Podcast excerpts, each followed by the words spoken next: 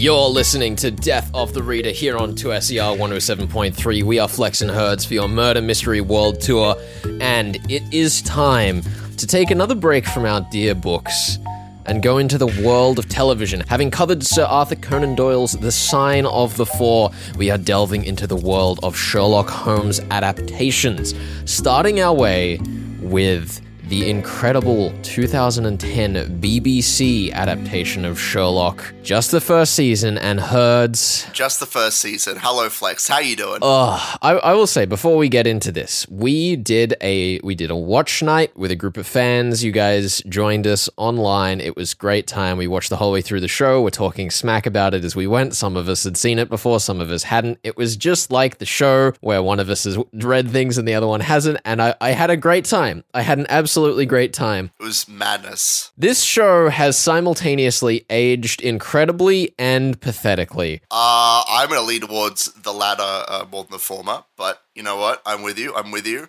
I'm not going to say I didn't enjoy myself uh, with that watch party. It was late at night. We we watched way into the, the wee hours of the morn, and I had a great time snacking and goofing off. Oh my goodness, my mind is blown by the decisions they decided to make in adapting Sherlock. This show, BBC's Sherlock, was created by uh, Mark Gatiss and Steven Moffat, both of whom have done lots of rounds in the BBC as writing, directing, and show running.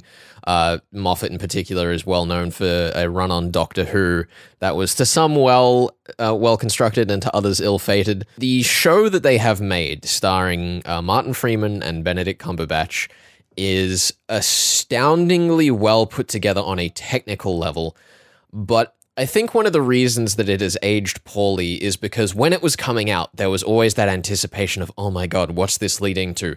Where's it gonna go? Could it get better? But in hindsight, once you know that things only really go downhill, it, it loses a bit of that spark. The performances, the way that it's shot, the way that the sound is edited are all exquisite, if completely over the top. Insane. Absolutely. I mean, my mind, I lost my mind in the first like chase sequence of the story. They are cutting, they're doing like these hard cuts and like slow mo, like it's basically stop motion they use to like depict Sherlock Holmes's mindset as he's chasing criminals around the streets of London. Well, that's one of the things when it comes to adaptations of Sherlock Holmes stories is that you need to have some way to portray what is going on in Sherlock's head.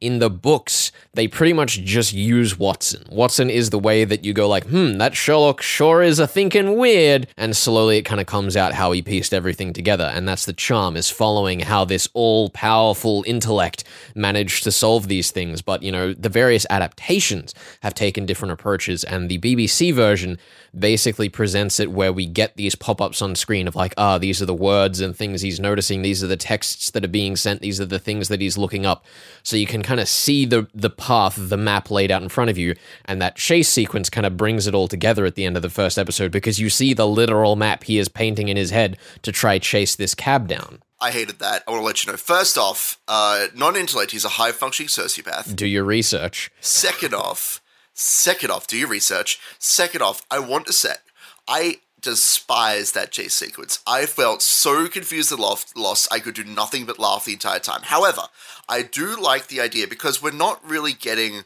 like, it, it is important in detective fiction to give the reader clues so they can solve the mystery. Like, I think we can all agree on that. So the concept of, of showing, like, you know, focusing in on the important clues, giving the reader a moment to think about them. Like, there's the scene in the very first episode, we, we find our, our murder corpse um, and there's uh, a ring on, on the on the corpse's finger, and uh, Sherlock takes the ring, pulls it off the off the body, and he's looking at the ring. And at first he says, you know, oh, it's it's wet, and then he looks at the inside, says it's like it's it's dry on the inside. He says, oh wait, no, it's like he, you could see that he's thinking about it. Like it's um, it's clean on the outside, but dirty on the inside. It's clean on the outside, but dirty on the inside. Like It's the other way around. It's that it's dirty on the outside, but it's clean from her taking it on and off over again. yes, exactly. It, it doesn't matter what the clue was. Honestly, it do, it does not matter. The point is that it's different one way and the other. That's that's the point that matters. That doesn't really lead us to the conclusion of the episode. I think that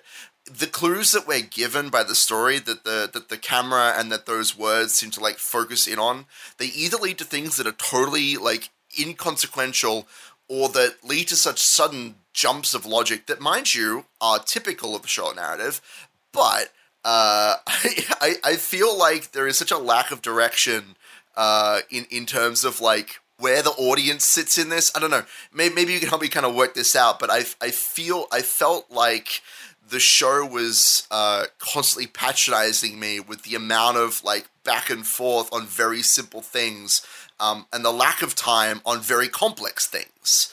Um, maybe you have some better kind of foresight on that because you've watched the whole thing. No, I, I, I, I think that is absolutely one of the fatal flaws of this show. Um, I, I've done a lot of research Hmm. preparing for this because I had seen these shows back Good. when, and I was like, I, I didn't think I could talk about it for a full episode without getting to know a bit more into the, the, the depths of things. And I found out about the pilot episode, which is basically, the fans call it like episode zero or something. And it is the same episode as episode one, but shot previously with a lower budget, simpler cast, and a simpler structure. And it was like half an hour shorter or thereabouts. Oh, that would be perfect. And supposedly, the half an hour of stuff that they cut out was all of the superfluous stuff, tying together things like you know the twi- you know the twists and turns of Sherlock's family, and these side scenes where you're like, ooh, who is this mysterious man who they end up just blowing their load on at the end of the episode and telling us anyway. They do that so much. Like they literally drop, they name drop Moriarty at the end of the first episode of three. It's madness. We'll have to talk more about the actual structure in a bit, but yeah, it's it's madness. And I think uh, that one of the problems with the show is that it loses its focus on what matters. So, in the transition from that pilot episode zero to episode one, when they were reshooting it, they, they lost their focus on the strength of the initial mystery and the way they'd presented it and the intrigue around it, and instead tried to tried to draw out this final scene that basically boils down to the poison scene from The Princess Bride. I'm so glad you had me watch that because I literally I was watching. I was like, "This is this is the Princess Bride." Mm-hmm.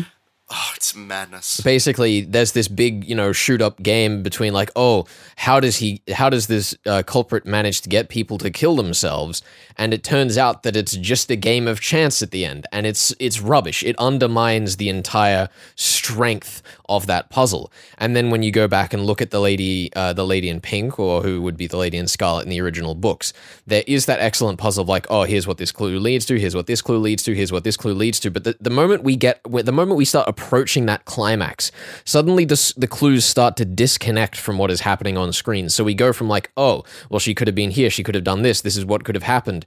And, you know, it leads you to the point where it's like, oh, it's a cab driver. I want to tell you, the Mm-hmm. thought had crossed my mind. Like there was cab drivers racing around in the OP of the episode. Yes. It's going to be somebody's mobile, all this sort of thing.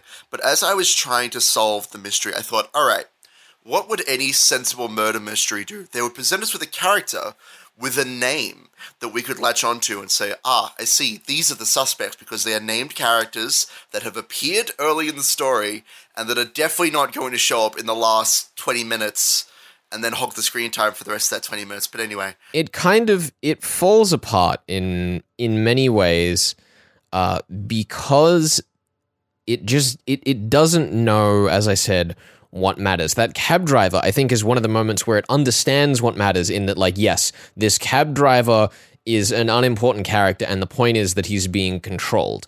And that makes sense. And I can get why they didn't give him a name there because, you know, he's a character that basically just leads to another suspect. That's fine in the overall narrative of things. The problem is that because they immediately shatter that mystery and go, oh, Moriarty, like it undermines the entire tension of the following two episodes. I think that it is a little frustrating, and you're absolutely right that the cabbie doesn't have a name because, you know, it's no one to play off. It's just a cabbie. look, I want to be clear. I'm I'm less frustrated in that moment about the overarching story, more in that like they're truly tr- they're clearly trying to give the cab driver hum- humanity and like a presence in the scene. Like the acting is pretty good on that guy. He's great. Um, and he uh, he has a family and he's gonna die. And like there's this moment where uh, the word dying pops up on the screen which is really overt and awful. But Sherlock like realizes like ah I see. This is your motive for killing people. It's because you want to like have people embrace the futility of life and death is gonna happen to you no matter who you are and all that other nonsense. But we, we don't even like I, I feel like there is a thread of a good idea there where we humanize our killers in a really meaningful way, but we just don't quite get there because we're so focused on watching Sherlock and Watson talk for 20 minutes in their apartment about nothing. Yeah, and I think it's such a shame because the show does such an excellent job of having the relationship between Sherlock and Watson work in a way that I don't think the books ever quite showed. You know, obviously they have this dynamic and they work well together as a team because you have the intelligent one and you have the one who is, you know, you know, they're, they're buddy cop, right? They they are complementing characters. Um, but the thing that the show does here is it shows how their dysfunctional relationship works. Even though Sherlock is such a difficult person to put up with, they do an excellent job of having John Watson and his traumas lead to him wanting to be around the kind of things that Sherlock is doing, and then him starting to see the charms and positive nature of Sherlock's character so that they become a better working duo. I look, I appreciate you being positive about this. I ugh, look, I want to say the fact that you brought up his traumas, I again really like that. Maybe I'm not a visionary director, but I want to ask, in your opinion, what is the point? Of setting up John Watson's trauma and his like the fact that he doesn't actually need a cane to walk around and all that all that fun stuff and then having him discard the cane about halfway through the first episode like why was that not a, a season long arc that Watson would go on? Why did they decide to just discard this incredibly strong, like psychosomatic trauma aspect of his character about 40 minutes in? I I don't know is the answer. Yeah, that that's the biggest question I have. The thing is, of, of all of the things that they did wrong, I don't really have a huge problem with that one because to me that makes the point that like hey, Sherlock and Watson, when they are together, realize they are, are, greater than the sum of their parts, and that you know, Sherlock being that character and putting him in a situation which forces him to ignore his psychosomatic injury means that they can move on and work better as a team together. I think that that, that, that as a structural element makes sense. I agree it would have been compelling to drag it out over the rest of the story. I would have loved to have seen that be like the season one arc is Watson like getting over his trauma. Because again, like I'm like, look, you, you've been listening to this show for long enough to know that I'm the kind of guy who enjoys a good character arc and some some, some compelling human characters. That's why I love the Watson. Um, I feel like the things that Watson should be affected by, like his trauma from Afghanistan, his bum length that he's his cane for, like I feel like these are things that should be core to his character, and they are for a very short period of time, and then they just are dropped immediately. Clearly, they had the underpinnings of a fantastic Sherlock adaptation, but much in the same way that Sir Arthur Conan Doyle got so tired of the character, the showrunners didn't really understand what was so charming about it, so that by the time we get to the final episode, and the only clue we're really given to solve one of the mysteries is oh, one of the victims was interested in astronomy, thus the solution must be the stars.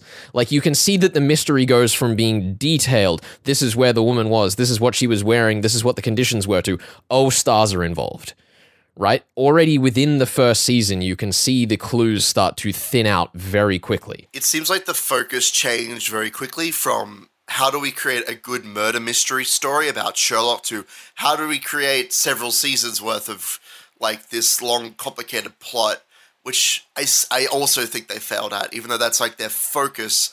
I don't there are many things there are many many questionable decisions made in the unveiling of the story from you know drop name, name dropping Moriarty in the first episode, which makes sense as a standalone episode. If it was just that one episode, that would make sense. It's like this is just one story about Watson and Sherlock, but as a series, doesn't make a lot of sense. I think we can talk more about that after the break here. Hope you guys are enjoying our discussion. If you want to check out any more of the uh, the BBC Sherlock series, check out your local streaming services because as as terrible as it is in so many ways. I still think it is a fun watch, particularly if you can sit down and just talk through it as you're watching it with people because I think kind of having having that B story of discussing it as you go is one of the great strengths of this show despite how poorly it's aged otherwise. Definitely get a friend, get some popcorn, get a cat maybe. Uh, stroke a cat like a menacing supervillain and just enjoy the show. You're listening to Death of the Reader. We are Flex and Herds talking about season 1 of BBC's Sherlock. We'll be back in just a second.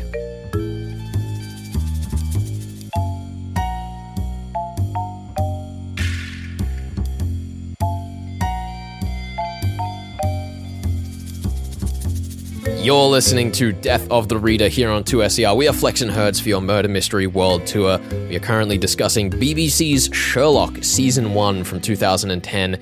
This show, I think, was probably a interesting point in my murder mystery career, Herds, Mm-hmm. How so? because it was the first, I guess, uh, conventionally successful uh, mystery show I'd ever watched. Obviously, the David Suchet Poirot series, which was my first exposure to the genre as a whole, uh, was very iconic and successful in its own right. But I think that the growth that this show, uh, the BBC Sherlock, experienced online was an entirely different beast with the enormous fan community that built up around it on websites across the internet. Did you did you watch this as it was coming out in 2010, or did you kind of jump? I did. later? I watched this as it was coming out. What experience that must have been. Yeah, and I, I will say, and we should get into this right away. What I want to talk about in this segment, because this is normally when we discuss the mystery and how things are working out and was it fair. Here, I want to talk about Moriarty and the overall narrative of this show. Yeah. Because we said at the end of the Sign of Four that the thing that makes the modern Sherlock adaptations so compelling beyond their normal mystery capacity is that they all have an excellent villain in their various adaptations of Moriarty. Moriarty obviously wasn't a huge character in the books. He wasn't this big overarching villain that was responsible for all of your pain as he's presented in every adaptation these days. But because of the way that Sherlock is a swashbuckling adventure where these two incredible men go about and do incredible things together, it really just calls for a villain. And that is why Moriarty keeps being pulled to the forefront of a story that he otherwise wouldn't have been. And I think particularly the way that he's presented in this show is very interesting. Obviously, at the end of the first episode, as we said, his name is shouted out. And I, th- you know, that was a curious move because it felt like it was immediately going to bring things to the forefront. But then when you get to the third episode, halfway through the third episode, there's a big music swell and tension as the museum curator says Moriarty's name. And it's like, well, yeah, we, we know. I mean, I said as we were doing the doing the watch party, um, I said that we should have had this be the Moriarty reveal moment rather than it be the very first episode because I mean you, you mentioned like the online communities trying to figure things out and you know see where the show's going to go and I've experienced this sort of thing with other shows myself. Um, if we had had no mention of Moriarty, second episode, drop the M in the email. And then everyone's like, is it Moriarty? No, no, it must be a fake out. Maybe it's Mycroft. Maybe Mycroft is Moriarty. Because that's, I mean, I'll be honest, that's the twist that I was expecting. I was expecting that, like, Mycroft is also going to be Moriarty. So they could be, like, sibling rivalry thing, but they're also arch nemesis. So that'd be awesome. But they didn't do that, of course. They just, because they literally show us Moriarty at the end of the third episode for some reason.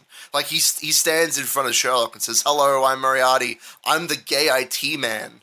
And I don't mean that in an offensive way in any shape or form. That's the only two character qualities that we're given to the identity that, that James Moriarty takes in the first scene that we actually see him in. It's in it's incredible madness. 2010s were a crazy time. They they really were such such dark times.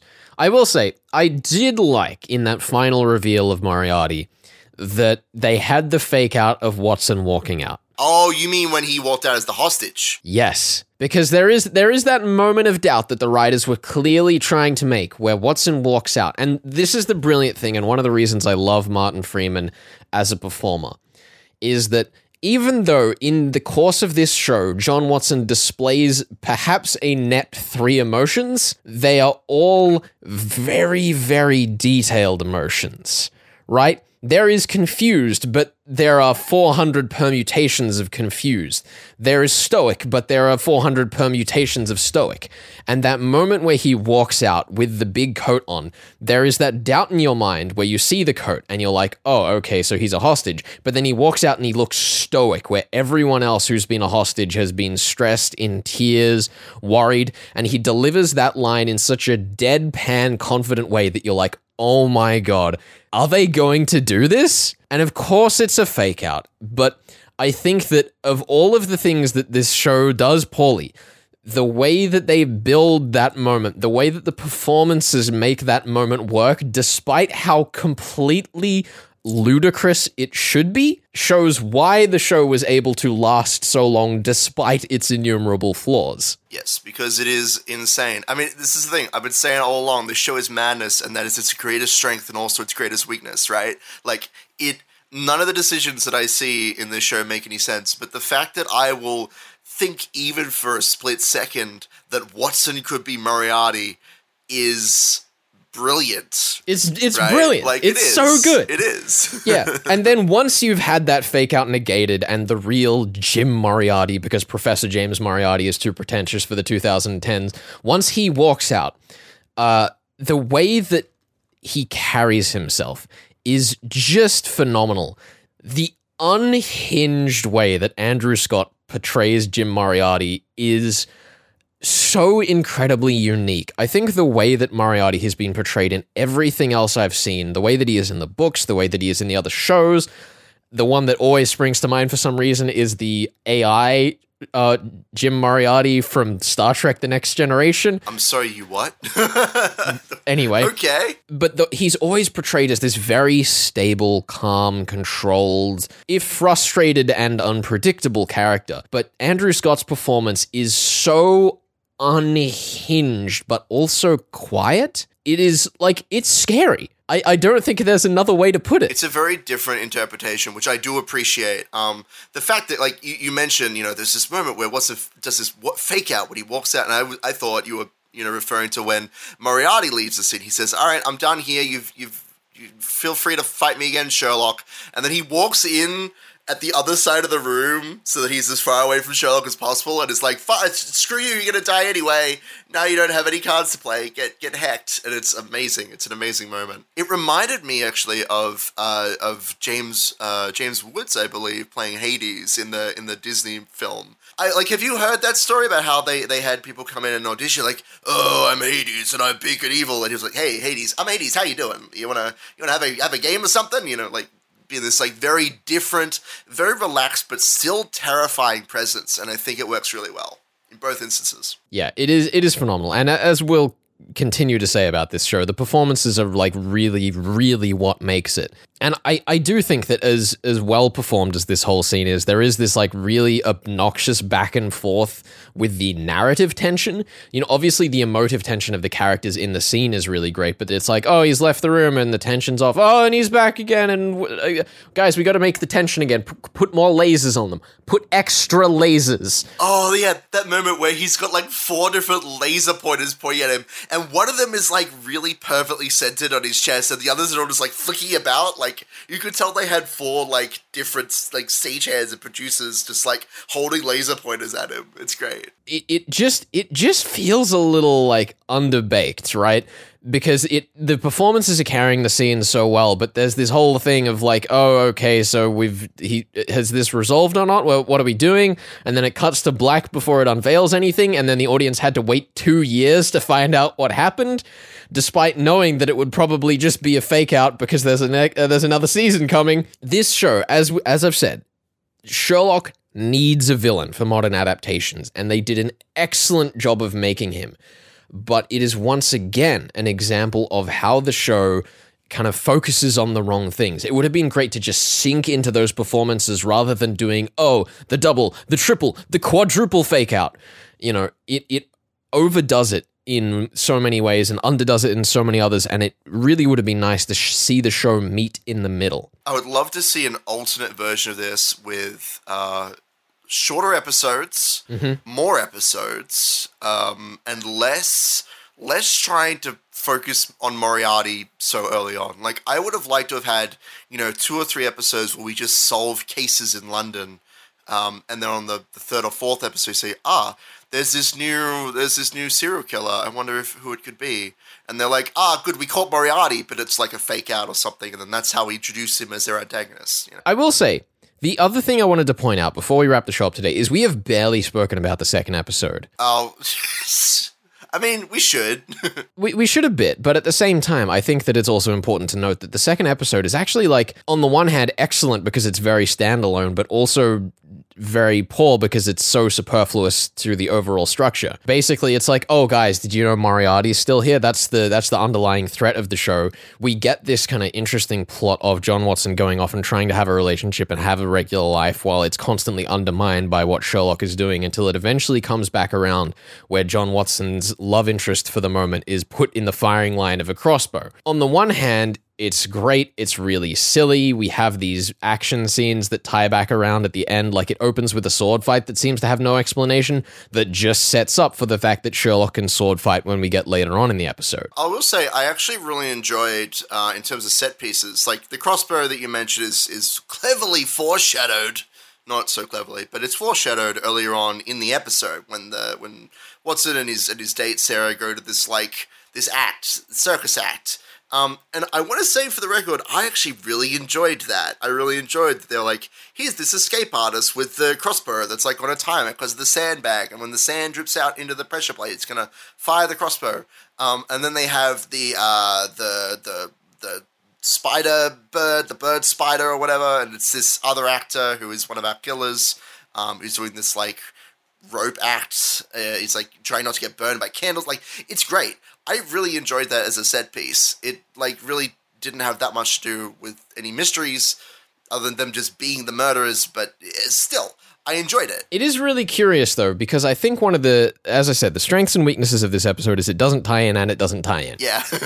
it's a shame because I think that if the episode as had all of them been half an hour shorter, yeah. if the episode hadn't included all of the B plot about Moriarty, if it had been a bit more efficient with the way that it portrayed scenes. That excellent, you know, excellent but incredibly goofy scene where they're like, "Ah, John Watson, you are Sherlock Holmes because you have his credit card." I love that. It's fantastic. Yeah. It's so it's so goofy and in the spirit of the swashbuckling adventures of the original books but because it doesn't fit in the flow of the narrative that episodes 1 and 3 create, it feels way more forgettable when really it's probably the strongest of the, th- the three, excluding the pilot. I, I would agree with that. I think the second episode was the one that I, I paid the most attention to and had the most interest in kind of solving. Like, we had a, a cipher, an ancient Chinese cipher that they were trying to solve. That was great. Um, and yeah, I think that moment, I, I I don't know. Was it revealed that Sherlock had like set him up to get captured in his place? Was that a thing? I don't think so. But if it, if it wasn't, they should have done that because that would have been fun. Um, I, will be honest. When he said like, "No, I'm not Sherlock," I was like, "Oh, this is Sherlock like setting him up so that he could tail him to the scene of the crime." I don't think the show ever answers it explicitly, but I also think that's a good thing because there's the I, there's the doubt in your mind again, which is one of the show, the things the show does do well. Is it creates the doubt in like, wait, was this the plan all along?